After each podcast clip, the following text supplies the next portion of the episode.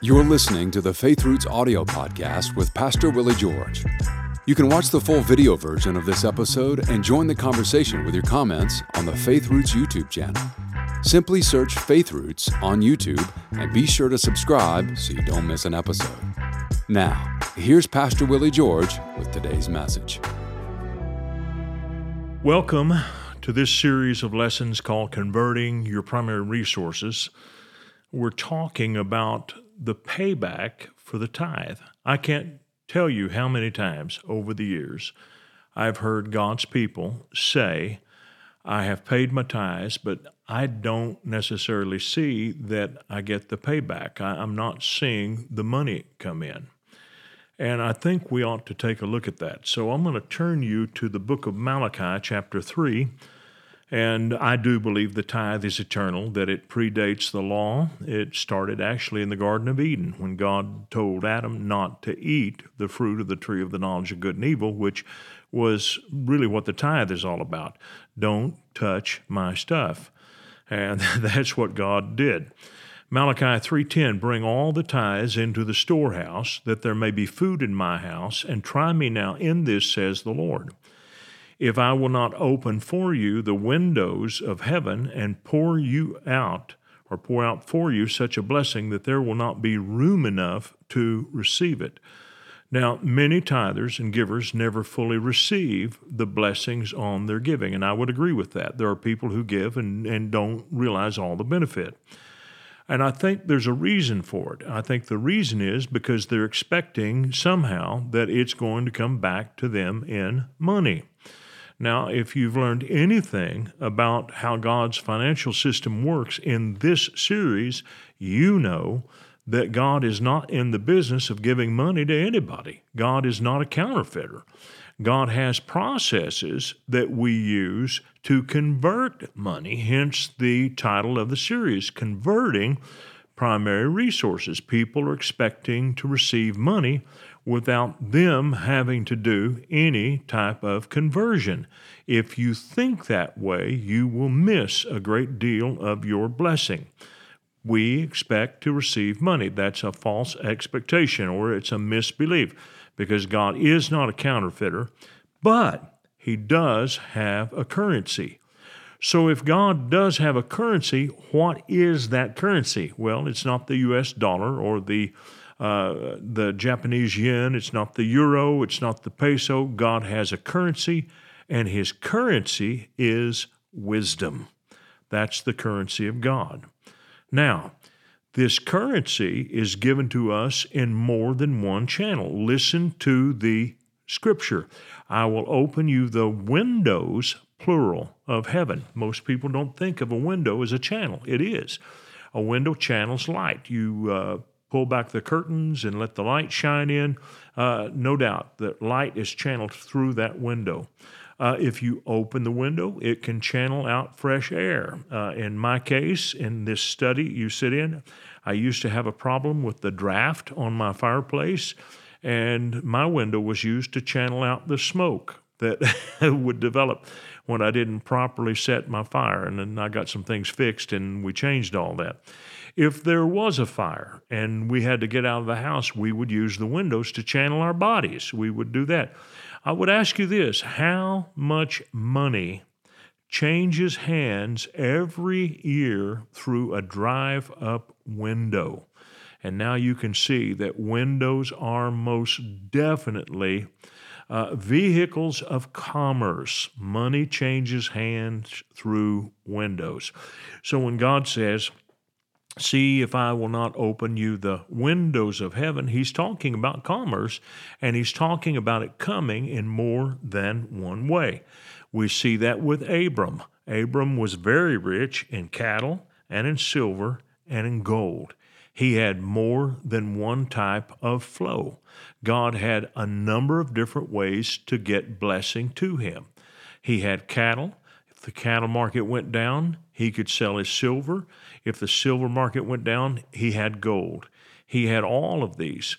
This multifaceted approach is a hedge against downturns because inevitably there will be a downturn of some kind or another. And if your money comes in more than one channel, then you can expect to have a full supply because typically when one thing goes down, another thing doesn't, or it may rise up. And so God uses windows or He uses channels to pour out blessings. Uh, one of the pastors that I knew early in my walk with God was a pastor in a small town church.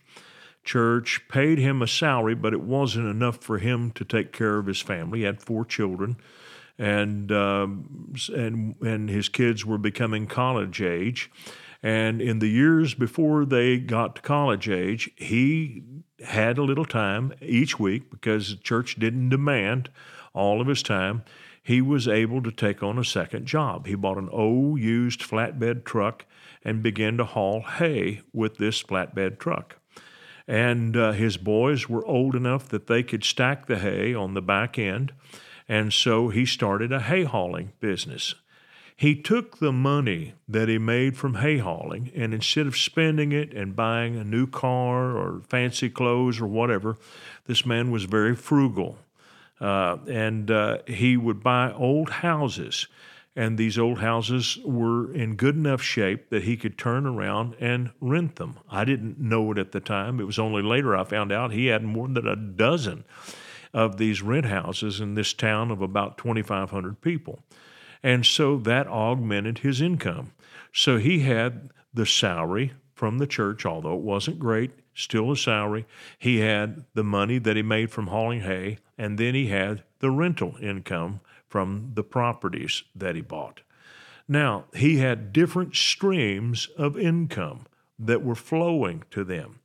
See if I will not open for you the windows of heaven. Now, he got out and hustled and did that. Unfortunately, there are times when people divorce the favor of God from their hustle. You can't say, My own hand has gotten me this wealth. In fact, there's a specific command not to do that. So I want to turn you to where we read it, and it's found in the book of Deuteronomy, chapter 8. And here's what he says Beware that you do not forget the Lord your God by not keeping his commandments, his judgments, his statutes, which I command you this day, lest when you have eaten and are full, and have built beautiful houses and dwell in them, and when your herds and your flocks multiply, and your silver and your gold are multiplied, and all that you have is multiplied, when your heart is lifted up and you forget the Lord your God who brought you out of the land of Egypt, out from the house of bondage. And then he says later on in verse 17, and you say in your heart, My power and the might of my hand have gained me this wealth. He says, Don't think like that. And now, if you didn't have a part to play, there would be no reason for God to tell you not to think like that. It is because you will be involved in your own finances and you will be involved in the processes that bring you money. It is specifically for this reason that God has to warn you and tell you don't think that you did this all by yourself. You shall remember, very powerful verse, Deuteronomy 8:18, mark it in your Bible. You shall remember the Lord your God, for it is he who gives you the power to get wealth, that he may establish his covenant which he swore to your fathers as it is this day. In other words, the whole purpose of your wealth is to advance the covenant of God or the kingdom of God, and that's the reasons God has blessed you.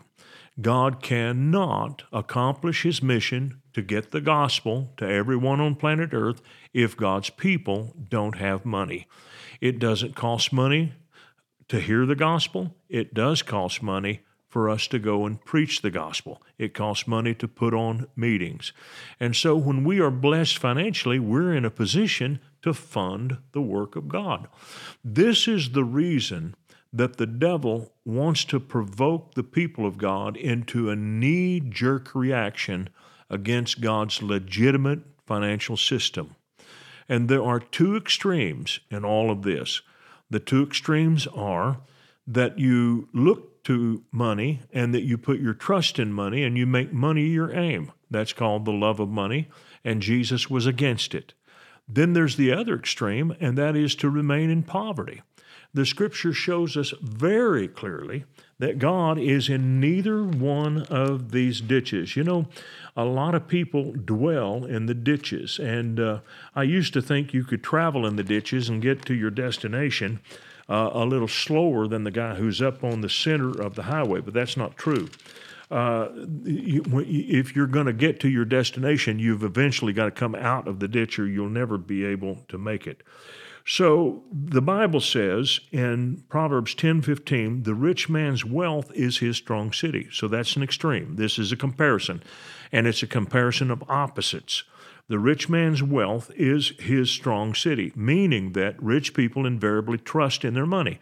They've learned that money gets them favor, money brings them places, they get good things because of their money, and they learn to trust in their money and they quit trusting in God. Then here's the opposite the destruction of the poor is their poverty. Now, people also come to a ditch, only in the opposite way with this. And the scripture says the destruction of the poor is their poverty, meaning that this is not a blessing. I've heard people say Jesus was poor. No, he wasn't. Jesus didn't carry a million dollars in his personal bank account. But I challenge you to look through the Gospels and find one time where Jesus was without resource. I want you to look carefully. Find one time when Jesus needed financial supply and did not get it. It's just not there. He did not have it in his personal bank account, but when his family needed to go to Egypt to escape the wrath of King Herod, wise men came and brought wealth to Joseph and Mary and of course to baby Jesus, and they were able to live on that in a foreign country for an extended period of time. And they escaped Herod's murderous plot because of that. Uh, Jesus had what he needed. When he needed to pay his temple tax, he told Peter, Go fish. And he knew where the fish was, knew what river it was. Uh, Peter went fishing, found the fish. I suppose this is probably in the Sea of Galilee. Then he said, When you find it, open up his mouth. And sure enough, there was a coin in it. Now, that is by divine knowledge that he knew where that fish was, and he knew that the hand of God would be on Peter to go out and catch it. When Jesus needed wine to supply for the young couple's wedding at Cana in Galilee, he knew how to get it. He did the same thing on two occasions when he multiplied loaves and fishes.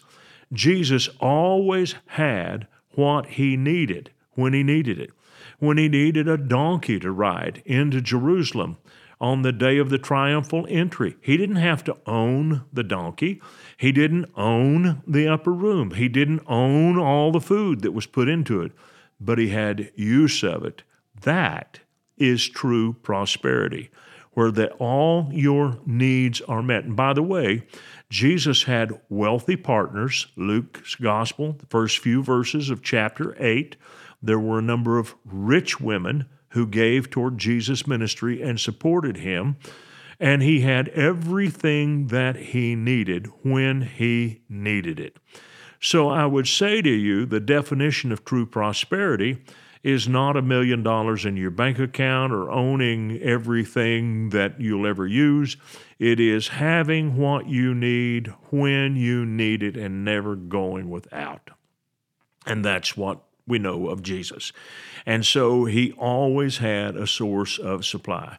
When he needed something, it came on time when he needed it. That's the story of his ministry. Now, multifaceted supply. This is something that you need to learn to expect. I uh, was involved in children's ministry and trained children's workers, and at the end of every session that I taught about puppets, people say, Where do you get your puppets? And I would tell them uh, there's five or six different places you can get puppets from. And I had names and addresses. I had it printed up so that I could give it out because I knew I was going to get hit with it. And instead of reciting it all, I could just hand out these flyers. Well, one day I realized, you know what? I'm the number one salesman for six different puppet companies and I don't make a dime. And I thought, why can't we have puppets? And I had seen some things that some of the ladies in our church had made for our nursery, and I wondered, can they sew puppets? And so we created some puppet patterns of our own in characters that we would use. And I began to sell them in my meetings. And people would come to me and say, Where do you get your puppets? Well, I'm glad you asked. I've got them right here. It wasn't a huge add on to our ministry, but at the time, it was something a little bit extra to bless us when we had to have it. It was another flow, another stream. See, a lot of people think that when you have a stream of income, it needs to be enough to pay all of your bills. What if that stream is enough just to augment it a little bit? What if you've got two or three streams and every little bit helps, and you never know when one stream is going to grow and become uh, better than you ever imagined it? So, how do you find these streams? Well, I'm glad you asked that question because here's where they come from. This is Isaiah chapter 55. I want you to pay attention to verse 8. For my thoughts are not your thoughts, neither are your ways my ways, says the Lord. For as the heavens are higher than the earth, so are my ways higher than your ways, and my thoughts than your thoughts. Now listen to this part. For as the rain comes down, and the snow from heaven, and do not return there, but water the earth, and make it bring forth and bud, that it may give seed to the sower if you planted a garden lately, how much does it cost you to buy that seed? This is a money producing commodity. Bread to the eater, how much does a loaf of bread cost today compared to maybe five years ago? So my word shall be that goes forth out of my mouth, it shall not return to me void, but it will accomplish what I please and prosper in the thing for which I sent it. God says it clear as a bell right here. I pay people with thoughts. Ideas are the currency of heaven. And you know why so many people who don't know God get these ideas? It is because the people of God rejected the idea. Pastor friend of mine called together some of the businessmen in his church and said, I want to just ask you a question. He asked them all. Can you think of an idea that God tried to give you that would have made you a lot of money, but you didn't do it? One man spoke up immediately, and all of them did, but this man had a testimony. He said, When I was a young man, he said, an older farmer came to me and said, I love the way you work. I've watched what you've done with your farm. I don't have a son. I want my farm to go to somebody like you. Now I need to sell it but I don't want to charge you interest. I'm going to let you buy my farm. I'm going to let you pay it out. I'm going to do it in such a way that the farm will pay your payments. In the first few years, it's going to cost you a little bit of money. You're going to have to hire somebody, but I do believe you'll make enough money with my farm, you can pay the hired hand. So, this is the way I'd like to set this up. I mean, it was a sweetheart deal. But the man allowed the bigness of it all to frighten him. He wondered about the extra responsibility, and he turned down the offer. So my pastor friend said to him, Now that he's older, so what happened? The man was very disappointed when he said, Do you know where the mall is today in such and such town? He said, That was the farm. He said, I would have worked that farm for a number of years but long enough to pay the whole thing off. And he said, then I would have been able to sell that to the company that bought uh, the land and built the mall. I would have been the one to make all that money. So you see, God had something for him, but it was an idea. And this idea required work. And so, very often, we miss the supply that God wants us to have because we're looking for money. Money flows through ideas. I want to thank you for watching our podcast today. And if you really liked it, would you please give us a little thumbs up by clicking on that sign down below? And then I would encourage you to subscribe to our channel so you don't miss any of our future podcasts because they're all going to be good. And if you would like to support us financially, either with a one time gift or recurring gift, you can do that by clicking on the link below or going to myfaithroots.com. Thank you so much for watching this program. We hope this message has been a blessing to you. Ratings and reviews help us reach more people, so take a moment to leave a review on your podcast app and consider sharing an episode with a friend or family member that needs to be built up and encouraged in the Lord today. Thank you for listening.